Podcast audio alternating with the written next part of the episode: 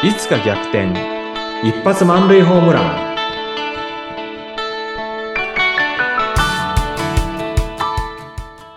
皆さんこんにちは。合同会社東きみなり事務所代表社員の東きみなりです。こんにちは、インタビュアーの山口智子です。東さん、ちょっと今日ぜひお話ししたいことがあるんですけど、何でしょあの、最近、あ、う、うん、共感力って本当に大切だなと思った。うんうんうん。んです。はい。うん。はい。で、これうん。あの、なんでそう思ったかというと、うん。うん。まあ普段その共感するって大切だなというのは分かってはいたんですけども、改めて、うん。この、このポッドキャストでいろいろインタビューの番組をいくつか私、担当させていただいてるんですが、そのとある経営者の方が、うん本当山口さんと話してると、すごい話しやすいんですと。で、なんでかなと思ったら、とっても共感してくださるので、うん。なんか嬉しくなってどんどん話してしまうっていうことをおっしゃっていただいて、まあそれとっても嬉しかったんですけども、うん。そういえばわ私割とちゃ共感しやすいというか、でも本当にそう思って共感してるんですけども、うん。確かにその共感というところから、うん。結構お相手の方と信頼が深まったりとか、うんなんか仲良くなっていったり、距離感が縮まっていくなっていうのは感じていたので、うんああ、やっぱそうだよな、大切だな、これって、うんって思ったから、東さんどうされてるんだろうと思って。そうですよね。あの、私がどうされてるというのもあるんですけども、私もやっぱりね、共感してもらったら嬉しいですよね。うんうんうん例えばね、あの、昔ね、あの、バイク買った時に、あの、同じ頃にね、やっぱりバイク原付きなんですけど、うん、買った人の話、買った人と話してたんですよね。はい。で、あの、変なヘルメットがついてきたって彼が言うんですよ。うん。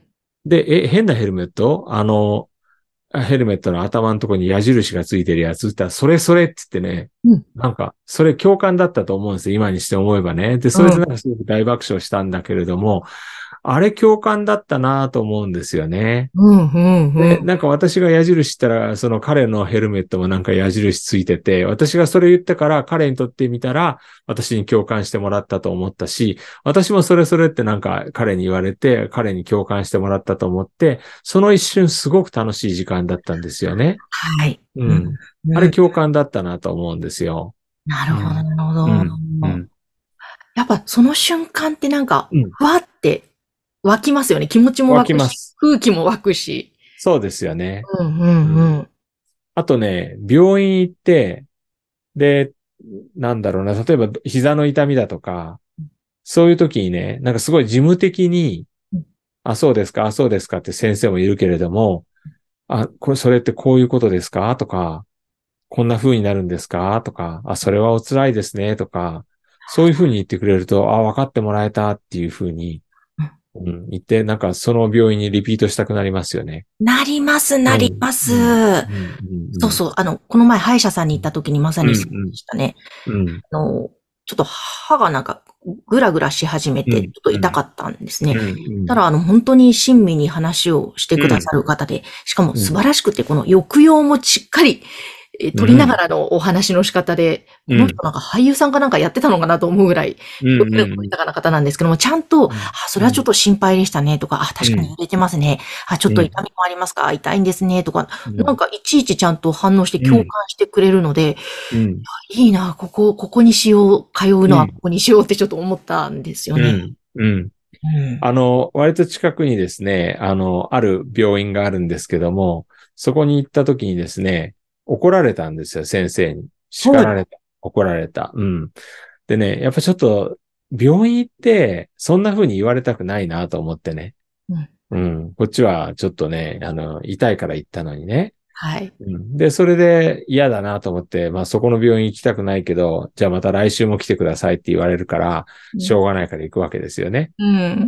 まあその話をね、あの、私、あの、週に一回バランスボールにね、行ってるんですけれども、まあそのバランスボール教室っていうのは、その病院の割と近くにあるんですよ。うんで、あの、まあバランスボールの中にこう空気入れながらみんなで雑談してるんですけども、その時にね、あそこの病院行ったらよく叱られるんですよって話したらね、もうみんながね、一気に共感してくれて、そうよね、そうよねって、あそこの先生ってなんか怒るんだよねとか、うん、そしたら別の人がね、あそこの病院ってなんかのサイトでめちゃくちゃ書かれてた。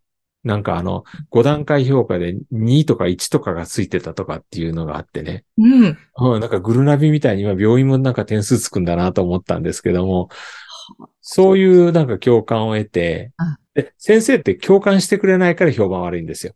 で、その話をあの雑談でするとやたらなんかみんな共感してくれて盛り上がったっていうね、そういうのもあって、本当になんか医療職っていうか病院の先生も共感してくれると患者は本当に救われたような気持ちになるし、ね、叱ら、叱ら、患者を叱りつけるお医者さんは患者が離れていくなっていうところで、うん、いろんなところでやっぱ共感って大事なんだなっていうふうにね。本当ですね。なんか今お話を伺いながら、お医者さんもそうだし、サービス業も、あと営業のスタッフも、うんうんうん、これちょっと共感というところにしっかりね、着目してやっていったら、売上アップ、リピート率アップにつながりそうですね。うん。